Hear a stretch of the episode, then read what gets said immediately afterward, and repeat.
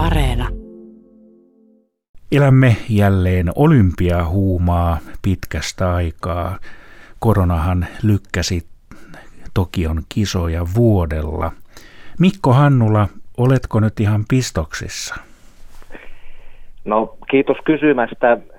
Joskus ehkä olympiakisat ovat itseänikin sytyttäneet enemmän, että kyllä tämä tämänhetkinen maailmantilanne, mihin itsekin viittasit, vähän vaikuttaa tunnelmaan ja ilmapiiriin. Ähm, joku sanoo, että kyseessä ovat väkisin järjestetyt olympialaiset, ja aina kun kesäkisojen päätteeksi on KOK pääsihteeri tai puheenjohtaja julistanut, kuinka these are the best games ever, niin voi olla, että nyt näissä vallitsevissa olosuhteissa Japanin ja Tokion kisoista ei kuitenkaan taida ihan kaikkien aikojen parhaita kisoja tulla.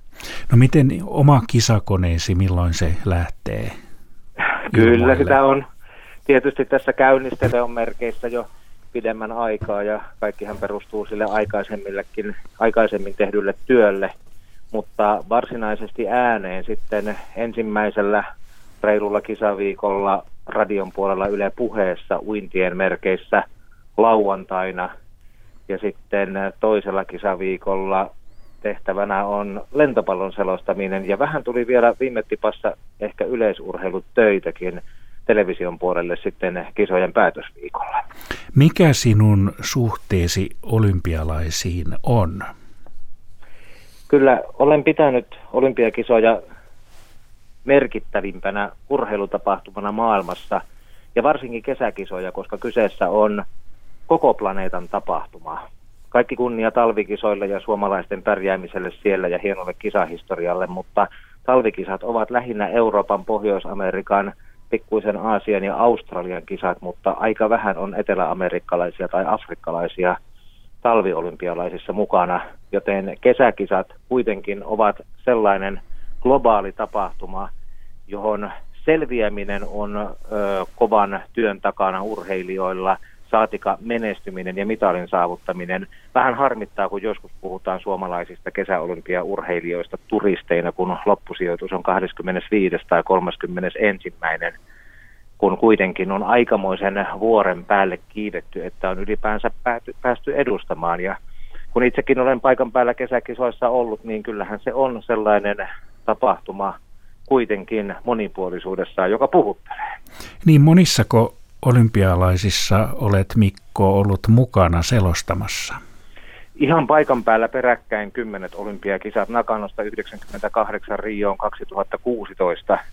Eli siinä on viidet kesä- ja viidet talvikisat. Sitten ennen sitä ja sen jälkeenkin sitten näitä Pasilanpään töitä. Ja näissäkin on puolensa, kun välttää sen turvatarkastuksen tai tätä nykyään Japanissa esimerkiksi aikamoisen valvonnan ja kontrollin ja koronatestit – siinä laajuudessaan, missä ne siellä paikan päällä toteutuvat, joten kyllä olympiatunnelmaan pääsee myös Pasilan päässä. Niin sinä selostat erityisesti lentopalloa, olet tullut tunnetuksi lentopallon selostajana ja sitten yleisurheilun mainitsit ja uinnin, niin mitä erityispiirteitä näihin lajeihin liittyy, että miksi juuri nämä ovat valikoituneet sinun lajeiksesi?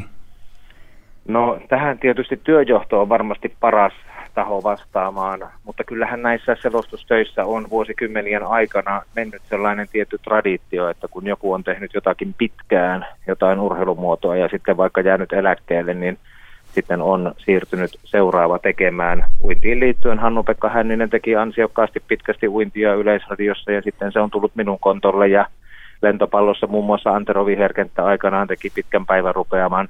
Toki ovat muutkin hänen jälkeensä vähän tehneet, mutta minä sitten olen saanut seurata sitä urheilumuotoa vähän pidempään. Ja yleisurheilussa olen ollut aika ajoin enemmän toisenaan vähemmän mukana. Ja nytkin kun ää, vielä viime tipassa tuli näitä muutoksia, niin ne kohdistuvat lähinnä noihin kävely- ja maratonlajeihin, joita ää, ei järjestetä Tokiossa, vaan Sapporossa ja niitä tehdään Pasilasta käsin ja ne näillä näkymin ovat tulossa sitten ainakin osittain minun kontolleni. Entä sitten radio ja televisio, että olet kumpaankin välineeseen selostanut, niin mitä eroja niissä sitten on? No kyllähän radion, paikallisradion kasvattina olen ikään kuin voisiko sanoa, että pienenä pudonnut taikajuomapataan ja ö, oppinut sen paljon puhumisen tyylin, mikä tietysti radiossa mieluummin sallitaan kuin televisiossa, kun selostaja on silmät myös kuulijalle. Sitten taas välineen vaihtaminen tuo aina mieleen sen, että televisiossa pitäisi puhua vähemmän, jättää kuvalle tilaa ja jättää niille huudahduksille, mitä sieltä tulee, kun nähdään vaikka valmentaja katsomossa tai tuomari kehässä. Ää, nyrkkisääntönä se, että enemmän voi puhua radiossa ja siellä tarvitsee vähemmän olla hiljaa, mutta televisiossa täytyisi aina muistaa ne tauot. Entäpä sitten, jos selostaa paikan päällä tai vaikkapa Pasilan studiossa, niin siinä tietenkin on ero, mutta millainen ero? Riippuu vähän urheilumuodosta. Ei ole välttämättä yksi oikeasta vastausta tähän kysymykseen. Alppihiihtoa tein aikanaan 13 talvea ja vaikka olin kuinka Kitzbühelissä paikan päällä maineikkaassa syöksulaskukilpailussa, niin kyllä sitä kolmen kilometrin suoritusta urheilijalta piti sielläkin seurata paikan päältä monitorista, kunnes sitten näki sen viimeisen hyppyrin ja maalilinjan ylityksen. Tietysti on sitten semmoisia yleisurheilutapahtumia, jotka stadionilla tehdään, jossa on monta suorituspaikkaa – kuvaruutu näyttää yhden kerrallaan, niin 100 metrin finaalin alkaessa kanssa saattaa kohahtaa muista syistä, esimerkiksi siitä syystä, että keihäs lensi 90 metriä, mutta sitä ei joko näe tai voi sillä hetkellä televisiossa katsojille edes kertoa. Ää, paikan päällä pääsee aistimaan tunnelmaa, tapaamaan ihmisiä, miettimään olosuhteita paremmin – Toisaalta Pasilan päässä on vähemmän byrokratiaa, turvatarkastuksia, yleensä enemmän selostamossa tilaa ja vielä paremmat monitorit ja laitteet siinä ympärillä, joten puolensa ja puolensa. No entäpä sitten tavallinen työpäivä Mikko Hannula olympialaisissa, millainen se on keskimäärin? Työ vai yöpäivä? No niin, siinäpä nämä ovat, kysymys. Nämä ovat nyt kuitenkin idän kisat, joista tapahtumat alkavat hyvin varhain Suomen aikaa nämä ovat kovat kisat. melkein sanoisin niin, että koko ajan eletään kisa huumassa. Jatkuvasti täytyy olla perillä siitä, mikä on kokonaistilanne ylipäänsä kisoissa, terveystilanne ja muutenkin mitalitaulukossa ja niin päin pois, että jos uimari voittaa, niin onko se näiden kisojen ensimmäinen Puerto Ricon mitali vai jopa jo viides kenties. Ähm, kello soi yhdeltä, töihin mennään kolmelta, töistä tullaan keskimäärin kotiin kello 16, nukkumaan mennään kello 18, sitten taas kello soi 01, töihin mennään 03, 16 kotiin, 18 nukkumaan. Parhaassa Suomen kesässä parin kolmen viikon ajan selostaja nukkuu tunnit 18.01, jos pystyy, ja muut ajat on sitten liikkeellä töiden ehdoilla. Mutta varmaan syötkin jossakin vaiheessa.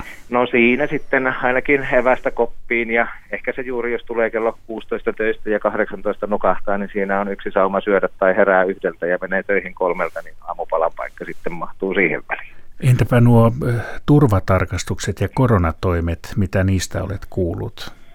No Pasilan päässä tietysti mennään vähän niin kuin kotimaan käytännön mukaan. Toki meitäkin testataan, koska ollaan paljon on tekijöitä Pasilassa ja ää, turvavälien säilyttämisessä on oma problematiikkansa, mutta testataan kuitenkin ja huolehditaan hygieniasta.